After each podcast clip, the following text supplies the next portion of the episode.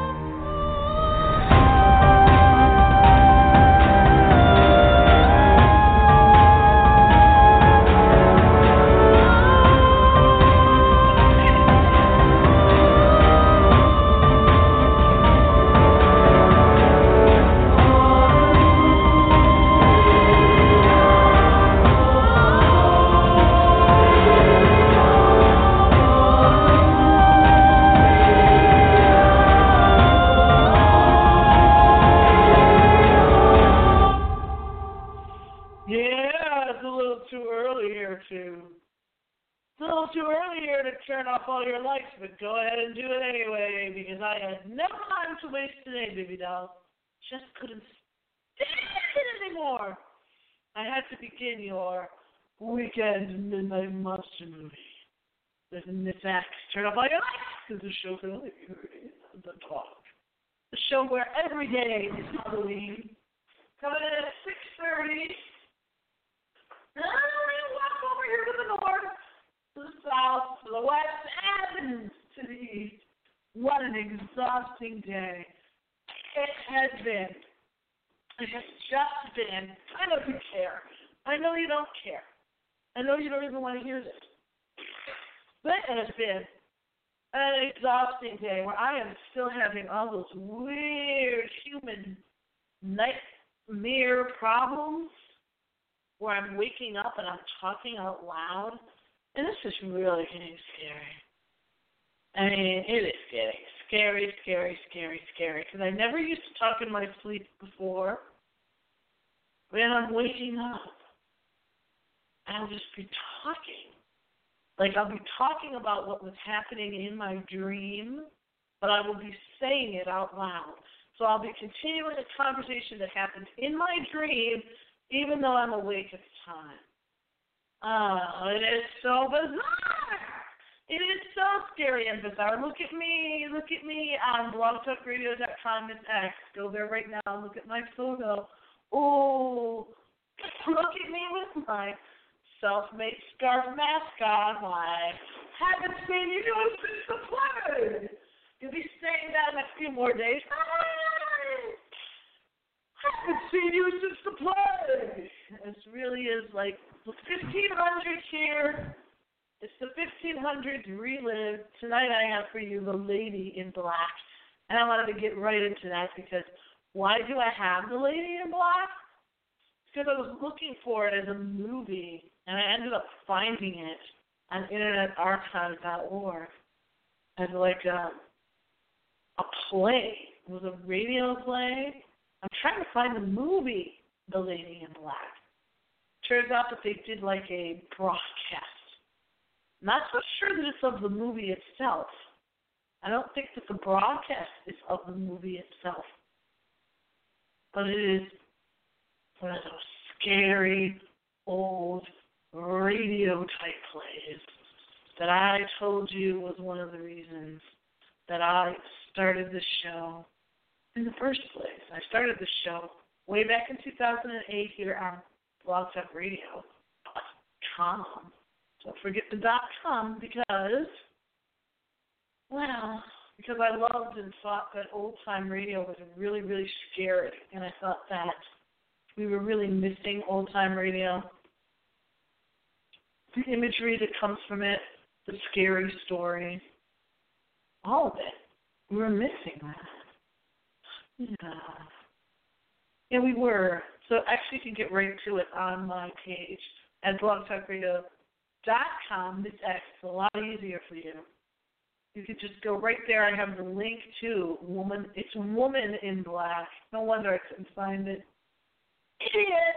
It's woman in black. Yeah, I just graduated from college as a 3.50, but I put lady in black instead of woman in black.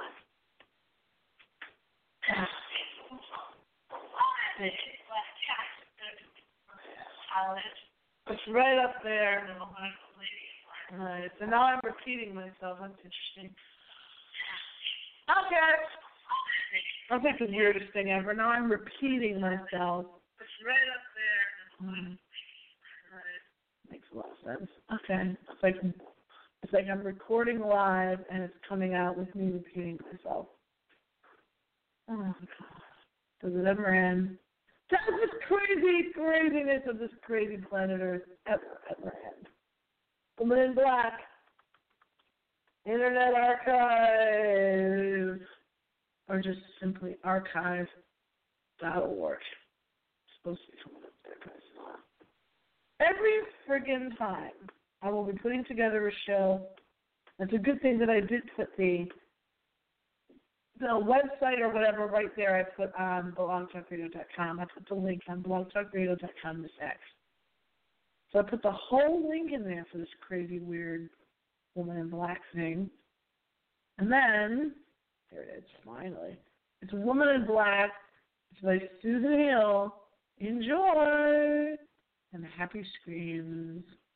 Don't forget to check out Midnight Monster movie with Miss X. It is nine thirty on Christmas. It's over there on MissXRadio.reddit.com. My young family are huddled around the fire in the drawing room, still telling ghost stories.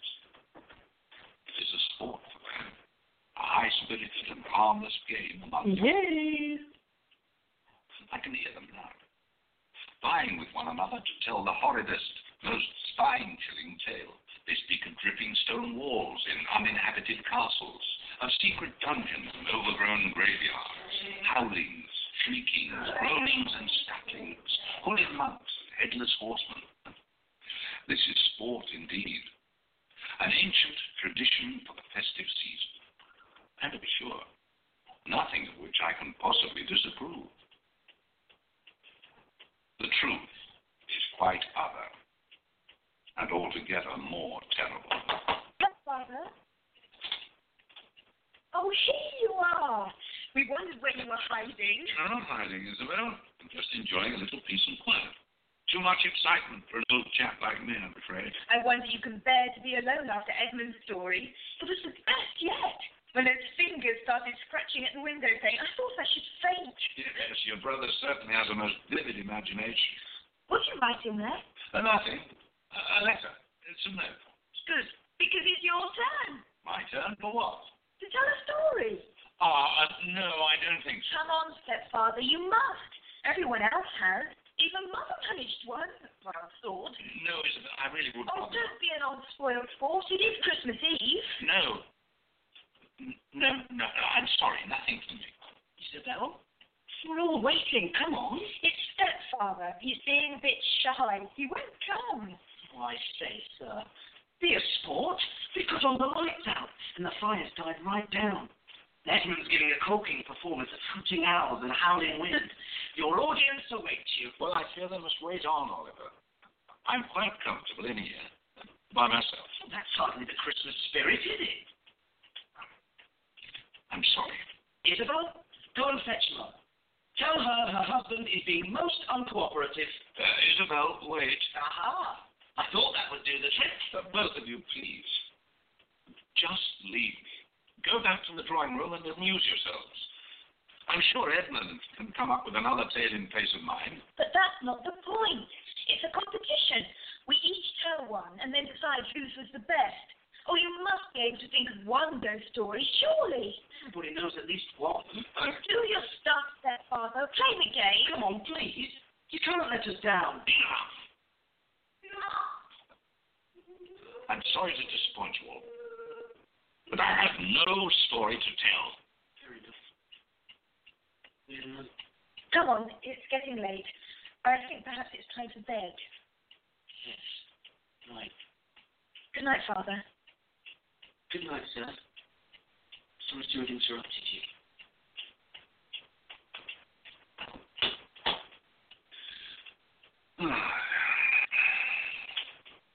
Oh, my dear Isabel, how right you are.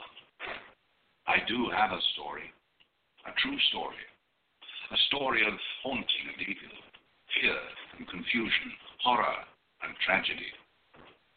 But it is not, it is not a story to be told around the fireside on Christmas Eve.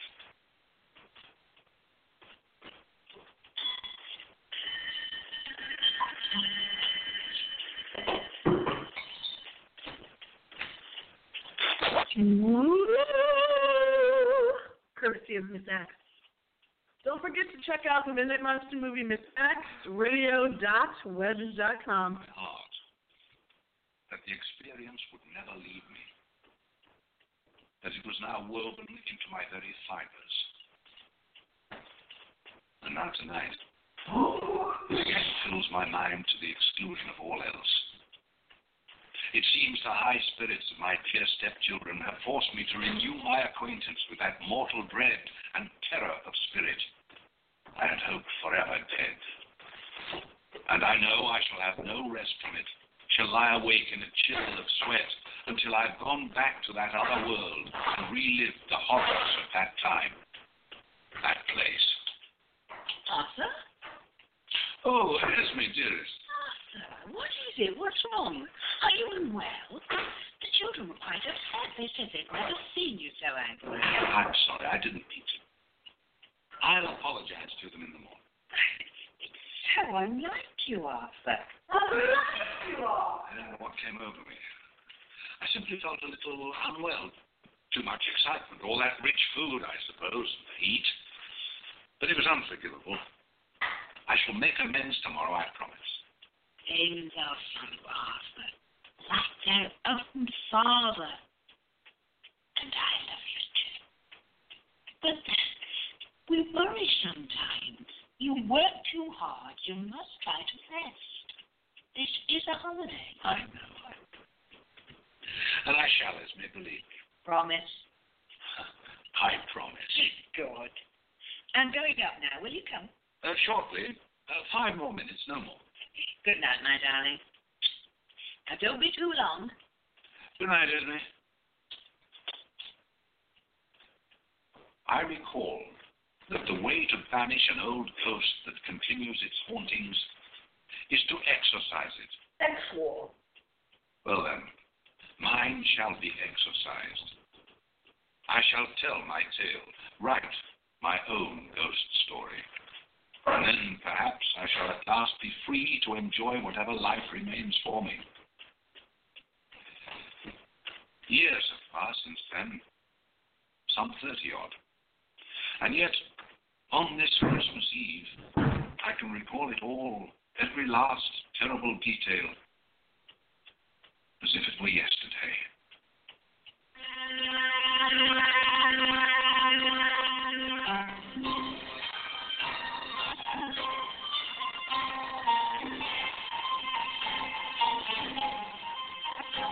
This is a mess. The Woman in Black, from the novel by Susan Hill, adapted for radio by John Strickland. Episode 1, A Journey.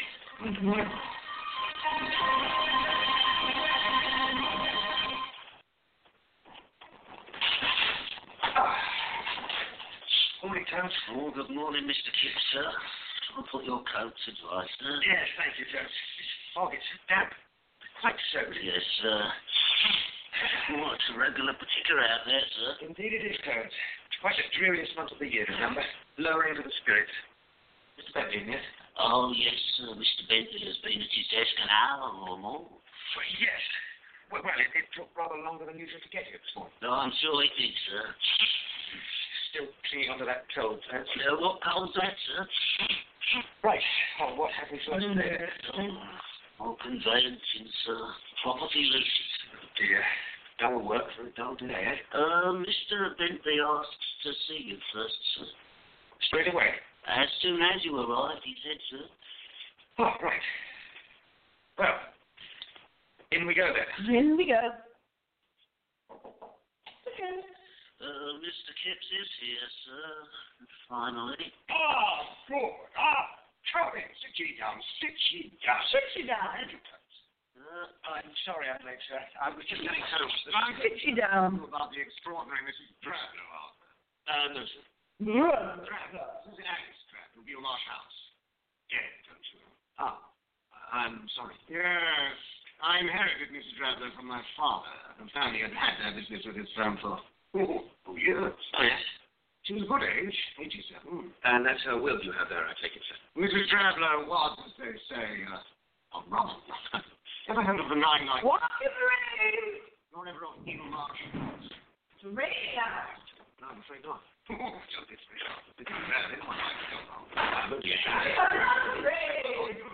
your bags. Take the afternoon train for King's Cross. It. Flush and get it.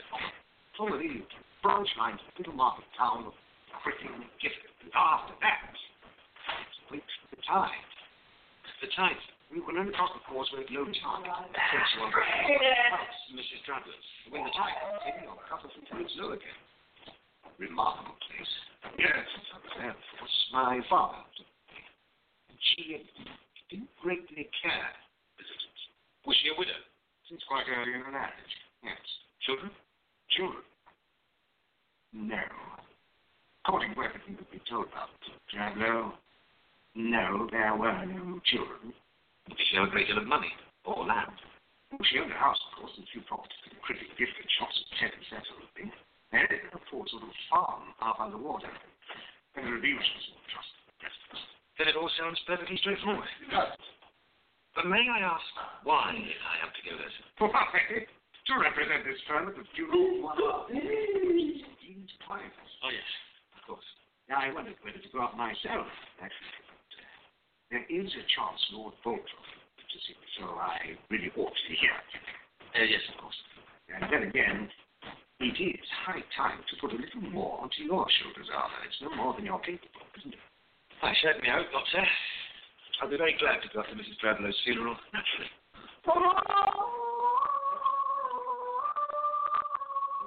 Yes, that too. I'll let you have please, You're to go through Mrs. Drablow's documents, private papers, whatever they may be. I see, sir. Mrs. Drablow was somewhat disorganized, shall I say? It might take you a while. A day or two? Well, at least a day or two, Arthur. Of course, things may have changed. I may be quite mistaken. Perhaps you'll clear it all up in an afternoon. As I say, it's many years since I was there. And will there be anyone there to help me? Oh, yes, I've made arrangements. There's a local patch, Jerome, to deal with it all. He'll be in touch with you. And presumably she had friends, neighbours. Uh, no. No. Eel Marsh House is far from any neighbors. Hallelujah. The next thing you. Come along, Arthur. Look, right. I'm gonna have to give you a little bit of a mystery next time. Please don't take you out of this. Next time I'm gonna play Lady in Black, Part Two, and it's going to include a little mystery for you, my man. Now, I understand the funeral is tomorrow morning at 11. that's Part Two, a little mystery for you. Your 10 o'clock client, sir. Good, good. Show me, show me. Right you are, Arthur. Any problems? I know I can trust you to uphold the firm's reputation. Yes, sir. I hope you can, you. I uh, don't dither in the doorway. Man, there's work to do. Work to do and little time in which to do it. Yes, sir. Well, perhaps you'll be leaving your coat then, sir. Not had much of a chance to dry off yet, I'm afraid. I must say, Tomes, for all it's a strange part of the world I'm going to, it's a relief to be leaving this appalling fog and unhealthy house. Oh, you'll be uh, needing these too, sir. What? Oh, yes, the traveller papers. Some light reading for the journey. Thanks, sir.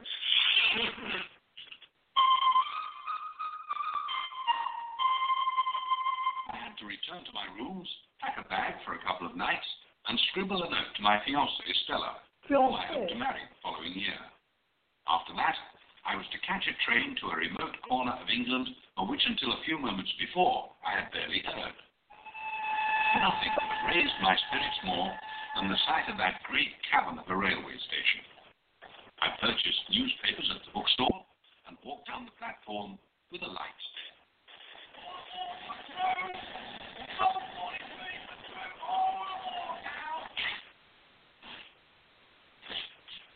I found a corner seat in an empty compartment and settled down in great content. A couple of other passengers joined me, and after nodding briefly, were as intent on applying themselves to their papers as myself. Beyond the windows, it was quickly dark, and when the carriage blinds were down, all was as cozy and enclosed as some lamplit study, as we sped a good many uneventful miles towards the heart of England. And Crewe, I changed with ease and continued on my way. It was only when I came to change again onto the branch line at the small station of Hollerby that I began to be less comfortable. The train in which I was to travel the last hour of my journey was ancient and comfortless, smelling of cold, stale smut, the windows grimed, the floor unswept. Until the very last second, it seemed I was to be alone. But just at the blowing of the guard's whistle, another man climbed in, swinging the door shut as the train began to pull away. Beautifully. Out there? Hmm? It seems I'd exchanged one kind of poor weather for another. I left London in the grip of an appalling fog, and up here it seems cold enough to snow. It's not snow. No? The wind will blow itself out. Get the rain off with it by morning. I'm very glad to hear it. If you think you've escaped the fog by coming up here, you're mistaken. We get bad frets in this part of the world. Frets? What? Frets. Sea frets, sea mist. Ah, they roll up in a minute from the sea to land across the marshes. The nature of the place. One minute it's as clear as a June day, the next, terrible. Oh, I see. Still, if you stay at Crythin, you won't see the worst of it. I stay there tonight at the Gifford Arms Hotel, and tomorrow morning. Right. I expect to go out and see something of the marshes later. Is that right? Yes.